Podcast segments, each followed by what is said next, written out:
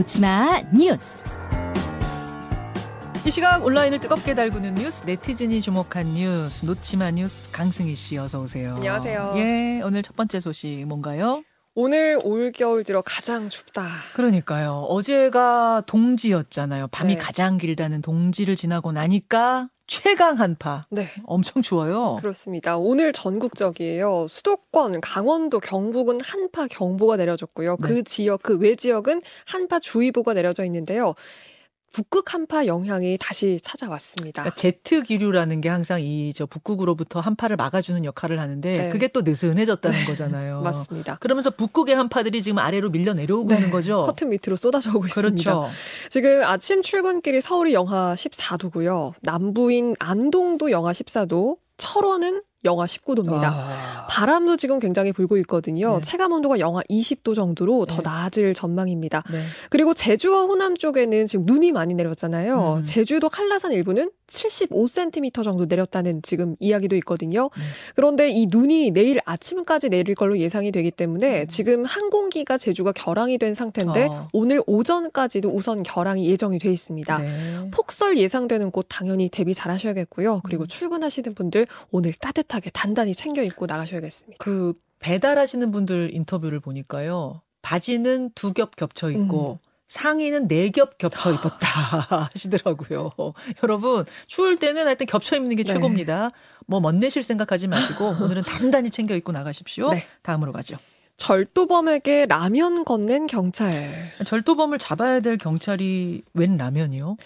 어, 부산의 한 무인 점포에서요. 50대 여성 열흘 동안 16번에 걸쳐서 상습적으로 절도를 했습니다. 어, 어, 컵라면에 음료수, 과자, 주로 이런 먹을거리들을 훔쳤고요. 네. 점포 주인이 신고를 해서 경찰이 이 여성을 체포하기 위해서 주거지를 찾아갔습니다. 음. 그런데 이 거주지가요. 여인숙을 개종, 개조한 허름한 쪽방이었어요. 네. 그리고 남편이 있었는데 부부가 모두 지적 장애인이었습니다. 한파에 난방도 들어오지 않는 그런 냉골 같은 추운 방이었고요. 음. 먹을 게 없어서 생활고에 이런 범행을 저질렀던 걸로 보이는데 네. 어, 경찰이 이 부부가 참 그러니까 딱하다고 판단을 하고 음. 라면과 마스크 같은 생필품을 처벌에 앞서서 이걸 먼저 전달을 한 겁니다. 음. 그러니까 어려운 사람을 복지 차원에서 먼저 도와주는 것도 앞으로 이제 범죄를 예방할 수 있는 그런 방법 중에 하나라고 판단을 하셨다고 해요. 예, 예. 그리고 구청에서도 물론 지원에 나섰고요. 어, 무인 점포 주- 그 점주도 이 부부를 처벌을 원하지는 않는다고 했지만 그런데 절도는 반의사 불벌죄가 아니거든요. 아니죠. 네, 처벌은 이뤄질 예정입니다. 어, 누리꾼들도 이런 분들이 자립할 수 있게 돕는 것도 범죄 예방이다, 따뜻한 경찰이다 이런 의견이 있습니다. 예, 아니 뭐 처벌은 처벌대로 이루어져야 하는 거겠지만 이 부부가 다시는 이런 일 하지 않게 네. 예방 차원에서라도 굉장히 현명한 도움을 준 경찰 같습니다. 네. 잘했습니다. 다음으로 가죠. 김민아 창원시 의원 이번에는 요소수 갑질 의혹. 김민아 창원시 시의원이라 그러면은 그 이태원 참사를 놓고 뭐 나라 구하다 죽었냐 이런 막, 막말했던 그 네. 시의원 맞습니다. 그러면서 내가 공인인 줄 몰랐다 하는 네. 그 시의원이잖아요. 맞습니다. 이번에 새로운 의혹인데요. 작년에 요소수 대란이 있었잖아요. 네. 그런데 주유소를 당시 운영을 하고 있었는데 요소수를 사겠다고 찾아온 구급차에 대해서 사정을 해도 요소수를 주지 않고 심지어 요소수를 못 사게 하겠다.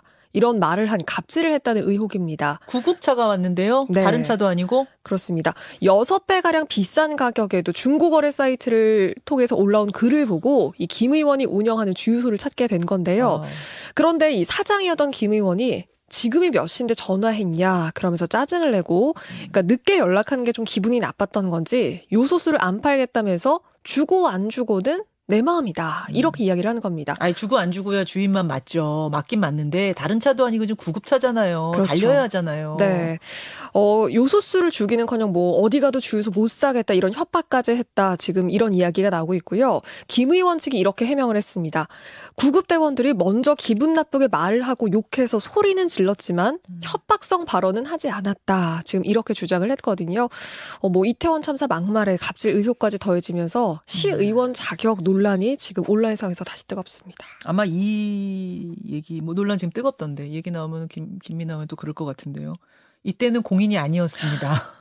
네, 참 그래요. 하나 더 보죠. 메시 집회 나오게 될까? 아르헨티나에서 메시의 얼굴을 새긴 지폐를 만들겠다. 네. 그러니까 뭐 기념 집 주화 뭐 이런 게 아니라 진짜 쓰는 지폐를 만들겠다는 거예요? 일단 지금 기념 지폐로는 보이는데요. 아, 어, 그런데 지금 아르헨티나 중앙은행이 좀 적극적으로 검토를 하고 있는 걸로 보이거든요. 음. 월드컵 우승을 기념하기 위해서 기념 지폐 모델로 메시를 적극적으로 검토하고 있다. 지금 이런 이야기가 나오고 음, 있습니다. 예. 국민들에게 상징성이 있고 또 기념비적인 화폐가 될 수 있다는 건데 사실 이게 농담처럼 이야기가 나왔던 거라고 해요. 그래요? 처음에는요. 어. 그런데 긍정적인 의견이 오고 가고 있다고 하고요.